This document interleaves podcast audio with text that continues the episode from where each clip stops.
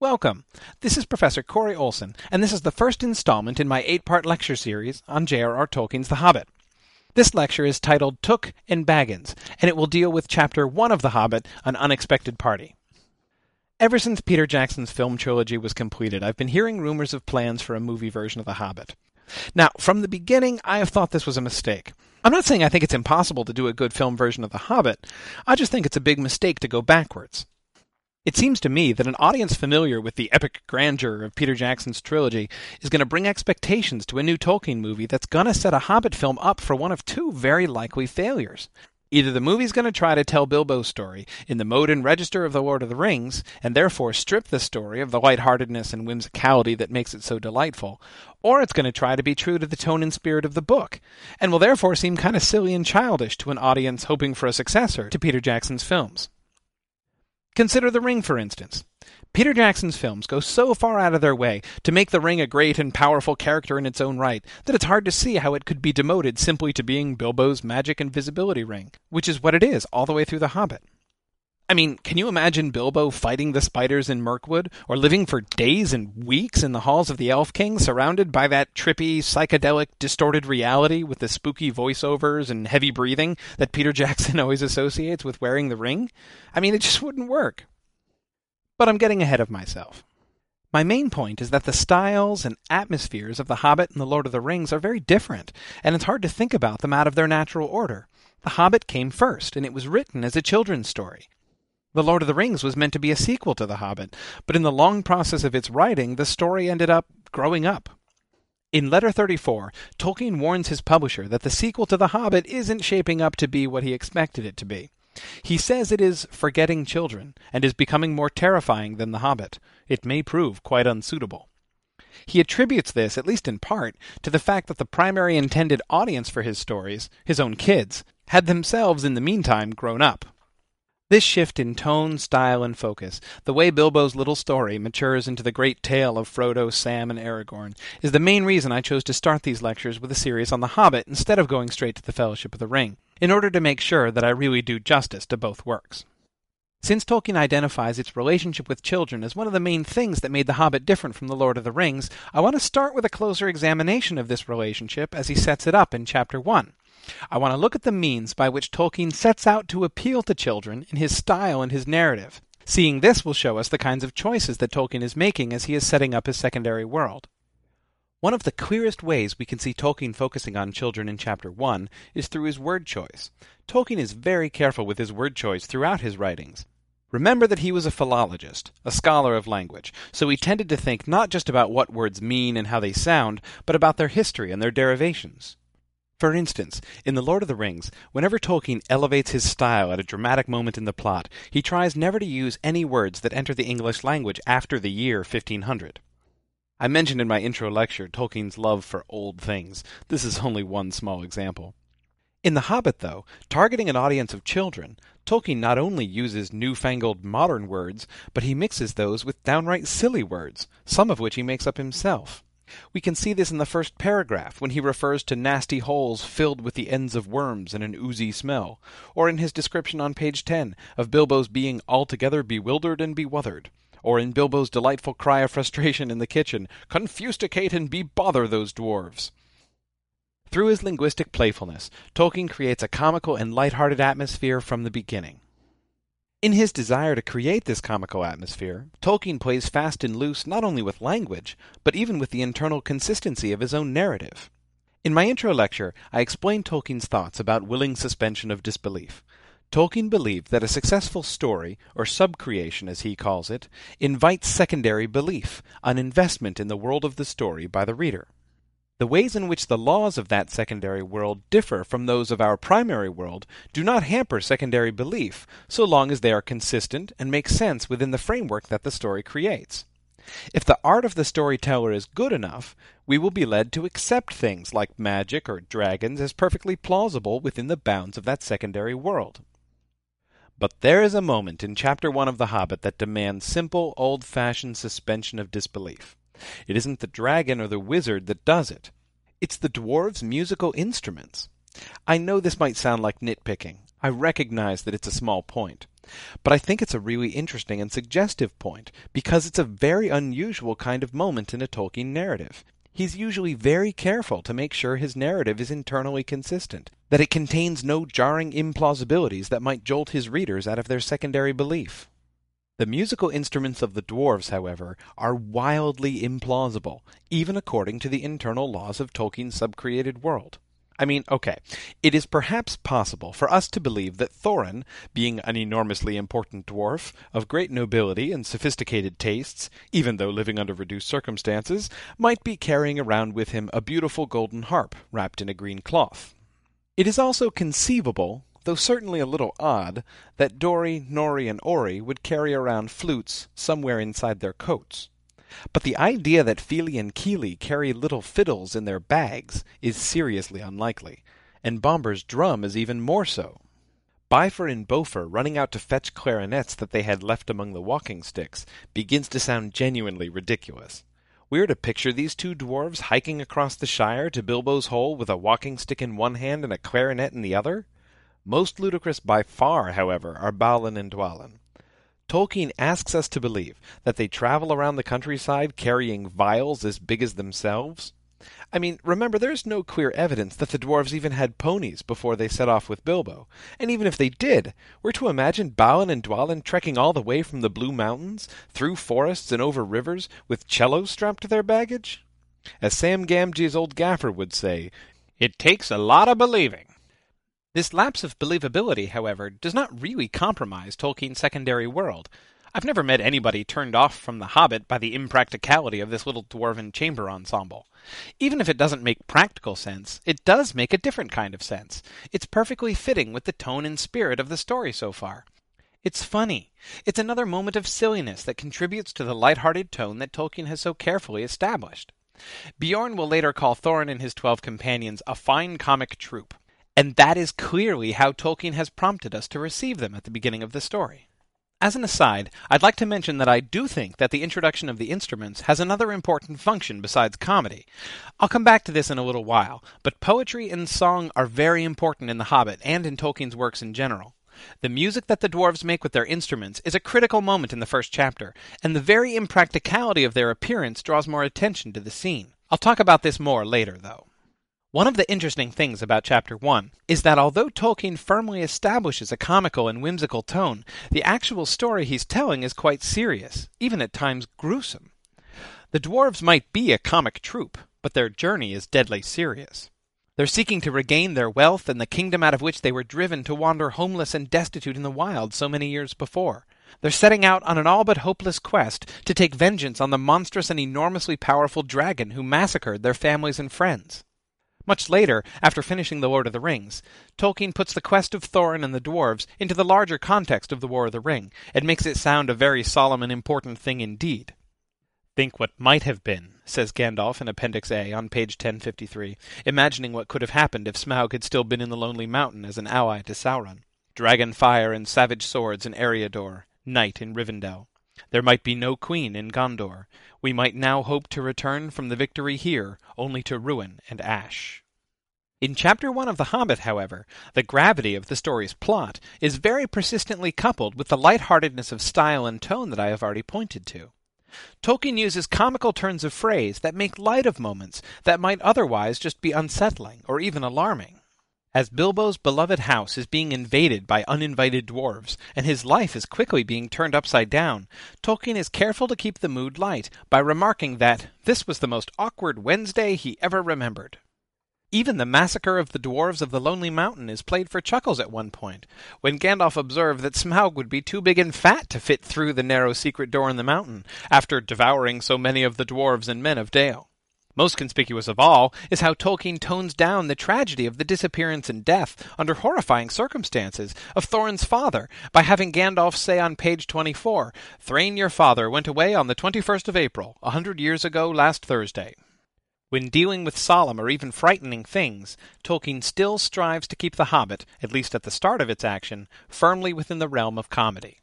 This choice reflects Tolkien's attitude towards children and children's stories. On the one hand, he is sensitive to their fears, and he doesn't want to simply terrify his young audience. On the other hand, he also has no desire to shield them from some quite horrifying things. In his essay on fairy stories, Tolkien argues that children's stories should never be simply rose tinted, empty of all that is dark or frightening. He argued for the educational value of good stories that dealt with these things, teaching children about right and wrong. Children are meant to grow up, he explains, and not to become Peter Pans, not to lose innocence and wonder, but to proceed on the appointed journey. He insists that on callow, lumpish, and selfish youth, peril, sorrow, and the shadow of death can bestow dignity, and even sometimes wisdom. Throughout this balancing act between comedy and seriousness, Tolkien is also introducing his readers to the fantasy world he has created. He does this quite gently, again showing a thoughtful sensitivity to the children in the audience. When listing the splendors of the dwarf kingdom before Smaug, Tolkien mentions the gold and the jewels of the dwarves, but he primarily illustrates the skill of their craftsmanship by describing the most marvelous and magical toys, the like of which is not to be found in the world nowadays. And the capstone on his account of the kingdom's prosperity is the fact that the toy market of Dale was the wonder of the North. In fact, by following this statement immediately by saying undoubtedly that was what brought the dragon, Tolkien almost suggests that Smaug's primary interest in the region was their toys. In this way, Tolkien brings the greed and desire of dragons within the scope of a child's experience. It remains unquestionably marvelous and fantastical, yet it's not merely alien. He gives kids a way of latching onto it, imaginatively. Also, of course, he manages to touch the treasure lust of dragons with that hint of frivolity that manages to blunt the edges of its terror. The reader's first encounter with Gandalf is also handled in a remarkably child friendly way. Bilbo's first recollection of Gandalf on page 7 is his giving the old Took a pair of magic diamond studs that fastened themselves and never came off till ordered. On the one hand, this is genuinely marvelous, a trick that has the splendor not only of magic, but of the diamonds as well. This was certainly a rare and precious gift from Gandalf to his friend. However, as our first introduction to Gandalf's wizardry, it's a rather odd and homey piece of work. Gandalf, of course, is the great wizard who will eventually be revealed as the captain and champion of all the forces of good in Middle Earth. The diamond studs are kind of impressive, but they're certainly a rather domestic piece of magic. What it does, though, is bring the world of magic and wizardry right into children's own daily routines, inviting them to imagine how splendid it would be to have buttons that were not only made of diamonds, but would instantly fasten themselves. My own son, who hates to get dressed in the morning, would love this. Even Gandalf's more spectacular wizardry, his fireworks, which become almost his trademark, serves as a kind of benchmark that a child can easily understand. Even non magical fireworks are enough to inspire awe and wonder in a child, and Tolkien invokes this experience as a launching off point for his reader's imagination. Gandalf's magical and altogether remarkable fireworks introduce children to a world of marvels and give them a glimpse of how much higher the ceiling for wonder is in this amazing new world. Tolkien makes his fantasy world imaginatively approachable for his young audience by bringing it into contact with our world while still emphasizing how magical and marvelous it is. Now, the really fascinating thing about Chapter 1 is the similarity between Tolkien's artistic focus and the focus of his story itself. As I've been explaining, he is introducing his child audience to his fantastical secondary world of hobbits, dwarves, dragons, and wizards. He is doing this in a way that makes it delightful and amusing for them, cajoling them into leaving their safe, mundane world behind and investing their imaginations in a world that contains fantastical horrors as well as marvels. At the same time, Tolkien makes this transition the subject of the story itself. Bilbo Baggins points the way for the readers by going through a very similar process, moving from the mundane to the marvelous. In this sense, The Hobbit is very nearly a book which teaches its own readers how to enjoy it. The story begins with hobbits and their world, and we are immediately assured that it's a very mundane sort of world. Hobbits may have some few peculiarities, such as their small size, their furry shoeless feet, and their tradition of living in holes in the ground, but Tolkien immediately assures us that they are fundamentally non-marvelous. He says on page 4 that there is little or no magic about them. They love food, and they love to laugh. They love ease and comfort. Tolkien tells us in the very first paragraph that a hobbit hole means comfort, by definition. Bilbo's hole has paneled walls and floors tiled and carpeted. Its comforts are very civilized comforts, in fact. The Bagginses are at the center of this comfortable mundane world. They are considered highly respectable. The source of their respectability is their absolute antithesis to anything adventurous. They are completely predictable. Bagginses never did anything unexpected. You could tell what a Baggins would say on any question without the bother of asking him. This is the world that Tolkien gives us at the start of the narrative, which begins in the quiet of the world when there was less noise and more green. In the middle of this quiet world sits Bilbo, lounging outside the door of his luxurious hobbit hole, smoking leisurely and telling Gandalf, There's no hurry, we have all the day before us. Bilbo is the soul of hobbitly respectability and predictability, the picture of comfort and ease. There is, of course, another side to hobbits, and even to Bilbo himself the Took side. Bilbo's mom is called famous and remarkable, two things that the predictable Bagginses should never be. Tolkien lends to the Tooks an otherworldly splendor by repeating the rumor that one of the Took ancestors must have taken a fairy wife, that is to say, married an elf. In his early writings, Tolkien often uses the words fairy and elf interchangeably. Although Tolkien tells us that this idea is, of course, absurd, it provides us with a kind of parallel for the unlikely and uneven match between Bilbo's parents, the stolid Bungo Baggins and the fabulous Belladonna Took, whose very names reflect their wide differences in character. There is something not entirely hobbit-like about Tooks, we're told. They sometimes have adventures. This deviance from the traditional sedate hobbit outlook is embodied in the story by Gandalf the Wizard. Gandalf not only uses magic, as I have discussed already, but he is also associated from the beginning, interestingly, with stories. Bilbo's summary of Gandalf's resume includes not only the old Took's magical diamond studs and Gandalf's trademark fireworks, but sandwiched between these items is Bilbo's admirably clear recollection of the wonderful tales that Gandalf used to tell at parties about dragons and goblins and giants and the rescue of princesses and the unexpected luck of widows' sons. In fact, stories are the very first things that Tolkien associates with Gandalf, telling us immediately upon introducing him that tales and adventures sprouted up all over the place wherever he went. This association has two effects for us as readers. For one, it reminds us that this story too has sprung up around Gandalf, beginning when he walks into it. For another, it might lead us to ask which came first, the adventurous streak in the Took family, or their friendship with Gandalf the Wizard. We know that Bilbo's great great granduncle, Bullroarer Took, was a mighty warrior for a hobbit, but we'll find out in The Lord of the Rings that Gandalf was in business, as Bilbo puts it, long before the time of the Bullroarer. In any case, the adventurous Tooks live in conflict with mainstream Hobbit society. They are simply not as respectable as the Bagginses. It's interesting to note, though, that Tolkien does not describe them as complete social outcasts. Though not as respectable, they are famous, and they're also undoubtedly richer even than the comfortable Bagginses. The Tooks might be deviant, but they are still a powerful force in Hobbit society. The meeting of Bilbo and Gandalf in the first scene of the story, therefore, shows us a meeting between these two impulses the quiet, comfortable, and predictable hobbit life, and the marvelous, dangerous, and disturbing adventures that tend to break out and unsettle that world whenever Gandalf's around. Bilbo summarizes the mainstream hobbit worldview nicely when he's talking to Gandalf. He observes that he and his neighbors are plain quiet folk who have no use for adventures. Even more revealing is his characterization of adventures as nasty, disturbing, uncomfortable things that make you late for dinner. There can surely be no clearer statement of Baggins' values. They are all for neat, undisturbed, and comfortable things. And Bilbo's perspective is so narrow, so domesticated, that being late for dinner counts in his mind apparently as a minor catastrophe. Now, the action of the first chapter focuses on the invasion of this quiet, Bagginsish world by the startling, unpredictable world of adventures. The encounter with Gandalf starts the process, and as soon as Dwalin steps across Bilbo's threshold, the line is crossed. Here we have a very tame, civilized occasion, a tea party, broken in upon by an uninvited dwarf, who steps inside as if he were expected. By the time Fili and Kili arrive, Bilbo is hardly surprised at all.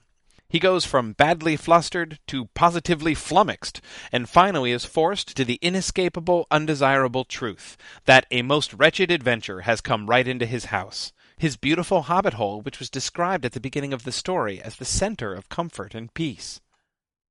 The effects of this invasion can be seen most clearly in one small but significant interlude in this unexpected party. I'm thinking of Gandalf and Thorin's display of smoke rings. Remember that Bilbo was smoking on the lawn and blowing smoke rings idly when Gandalf first arrives. Tolkien invites us in this first scene to associate smoking with relaxation, comfort, and conviviality. Bilbo does, after all, invite Gandalf to sit down and share his tobacco with him.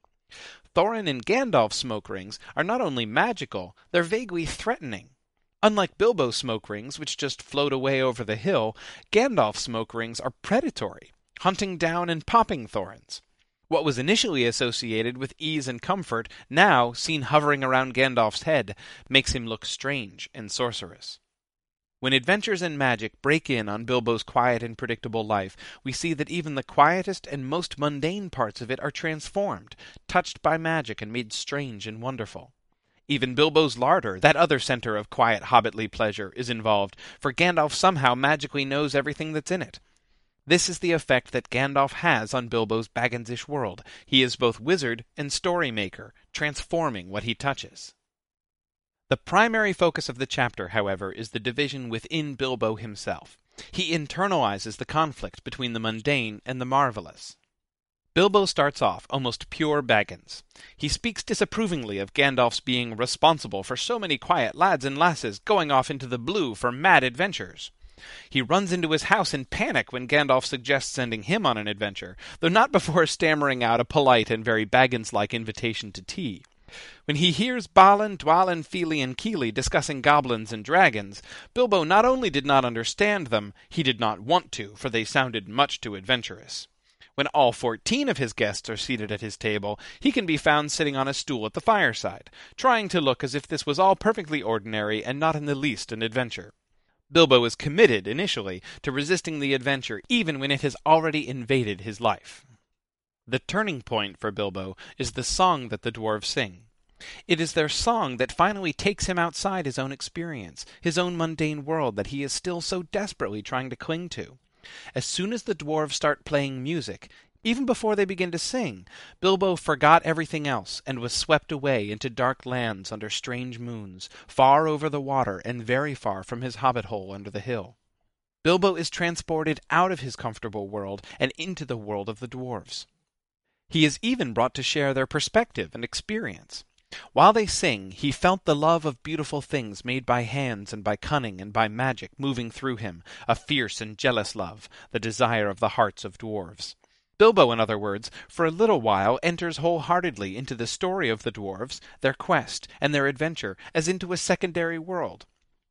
Bilbo is moved by the art both of their music and their poem, both of which things are associated repeatedly with enchantment in Tolkien's world. Just as Gandalf is storyteller and story maker, who has chosen to sweep Bilbo up into the tale he is now devising, so the dwarves first begin to win Bilbo over through literary art, through their music and poetry. Bilbo's adventure is from the beginning not just a story that we read, but a story that he himself is listening to and getting drawn into. The success of this poetic subcreation by the dwarves is even more remarkable since their song demonstrates quite clearly how strange and in some respects even sinister dwarven nature is. I've mentioned how Tolkien depicts the dwarves as a comic troupe, but the hearts of dwarves, as they're illuminated by this song, are not funny at all. I'm going to discuss the dwarf song in some detail, so I'd like to just read it once through. You can find it on page 14 and 15, and it might help to have it in front of you as I talk about it. Far over the misty mountains cold, To dungeons deep and caverns old, We must away ere break of day To seek the pale enchanted gold. The dwarves of yore made mighty spells, While hammers fell like ringing bells, In places deep where dark things sleep, In hollow halls beneath the fells. For ancient king and elvish lord There many a gleaming golden hoard They shaped and wrought, and light they caught To hide in gems on hilt of sword. On silver necklaces they strung the flowering stars, On crowns they hung the dragon fire, In twisted wire they meshed the light of sun and moon. Far over the misty mountains cold, To dungeons deep and caverns old, We must away ere break of day, To claim our long forgotten gold. Goblets they carved there for themselves, And harps of gold; Where no man delves There lay they long, And many a song was sung unheard By men or elves. The pines were roaring on the height, The winds were moaning in the night, The fire was red, it flaming spread, The trees like torches blazed with light. The bells were ringing in the dale, And men looked up with faces pale. Then dragon's ire, more fierce than fire, Laid low their towers and houses frail. The mountains smoked beneath the moon, The dwarves they heard the tramp of doom, They fled their hall to dying fall Beneath his feet, beneath the moon. Far over the misty mountains grim, To dungeons deep and caverns dim, We must away ere break of day To win our harps and gold from him. Okay, the song is divided into two sections by the repetition of the first stanza, with small variations, chiefly in the last line, which states their purpose. The first time we get it, they say, We must away ere break of day to seek the pale enchanted gold. The first section of the song focuses on a praise of dwarven craftsmanship. The imagery in the first two stanzas, which establish the setting and speak of their halls, are full of imagery of subterranean gloom. Dungeons deep, caverns old, places deep where dark things sleep. In sharp contrast, the treasures that they craft are all associated with light. They catch light and hide it in gems on hilt of sword. They string stars on necklaces and hang dragon fire on crowns. They mesh the light of the sun and moon in twisted wire. The dwarves don't need the sun in their deep places. Their gleaming golden hoards are their sun. When the dwarves repeat the first stanza, they are no longer merely seeking enchanted gold, they are claiming their long forgotten gold, though it's obviously not forgotten by them. The focus turns to the dwarves themselves and their secrecy and possessiveness. There's another stanza praising their handiwork, but the focus is shifted. It now emphasizes that these are wonders made for themselves, that they were kept where no man delves, and that the songs sung by the dwarves to the music of their golden harps, like the golden harp that Thorin is singing to at this moment, was sung unheard by men or elves. It's in the context of this privacy, this ownership of their treasure, that they speak of the invasion of the dragon, and of his violation and destruction of their kingdom. The final repetition, in the last stanza, emphasizes the finishing point, the determination to get back what was stolen from them, those secret golden harps that were theirs alone. The new rhyming words in this third repetition, grim and dim, certainly match the attitude of the dwarves themselves, grim and dark. If you go back and review the three repeated stanzas, you can see the overall shape of their thought, their focus in this adventure. It starts with a praise of the glory of the wealth and treasure, passes on to their rights, their ownership of this treasure, and thence to their grim desire not only to recover the treasure, but to take vengeance on the dragon who stole it. The love of the dwarves is fierce and jealous, and it is shrouded in darkness from one end to the next. It's conceived in all of those deep, dark places that the first two stanzas talk about, and it ends with the dark business of vengeance. This phrase, dark business, is used of the dwarves' plans several times in the chapter. This is done most prominently right after the song has ended, when they all find themselves sitting in the dark, after night has fallen and the fire has gone out. When Bilbo makes to fetch a light, all of the dwarves tell him, We like the dark, dark for dark business. This moment clearly illustrates how very different are the minds of dwarves and hobbits. Bilbo, having emerged from his imaginative investment in the dwarf's dark world, is divided in his mind. Tolkien says he had less than half a mind to fetch the lamp, and more than half a mind to pretend to, and go and hide behind the beer barrels in the cellars. The smaller half of his mind is the Tookish part, that has just been moved by the dwarf's song.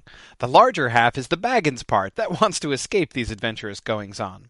Notice, however, that neither half wants anything to do with all this dark dwarven thinking.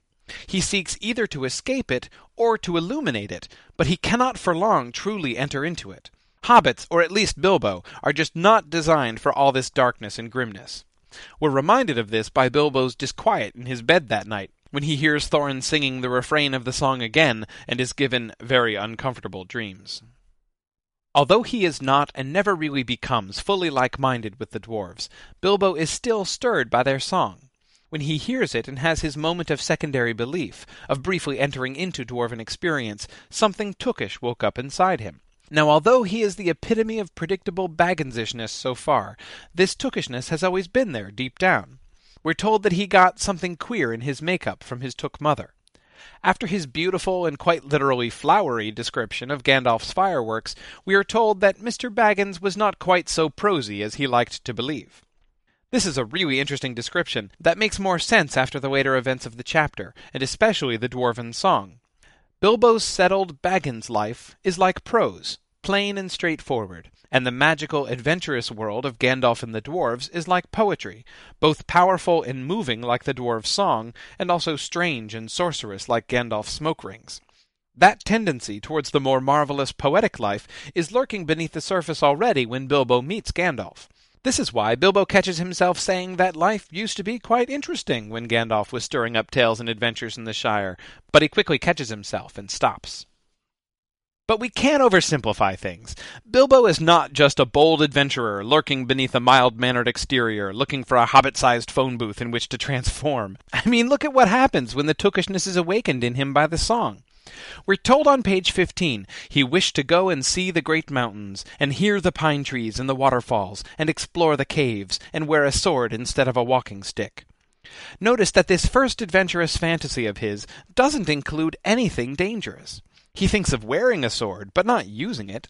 The reference to the walking stick is revealing. We know he loves taking walks. He has his favorite walks marked on a map in his hallway, we're told. His first adventurous moment essentially boils down to a desire to take a really long and splendid walk. He wants to explore caves, but he makes no reference to the goblins who live in the caves. He wants to hear pine trees, but he makes no reference to the dragon wings that make the pine trees roar in the dwarf's song. His first awakening of tookishness, in other words, is really quite tame, and it's immediately cowed by the mere thought of danger. When he sees the flame from a perfectly mundane fire out the window, and thinks of plundering dragons, he shudders and is scared straight.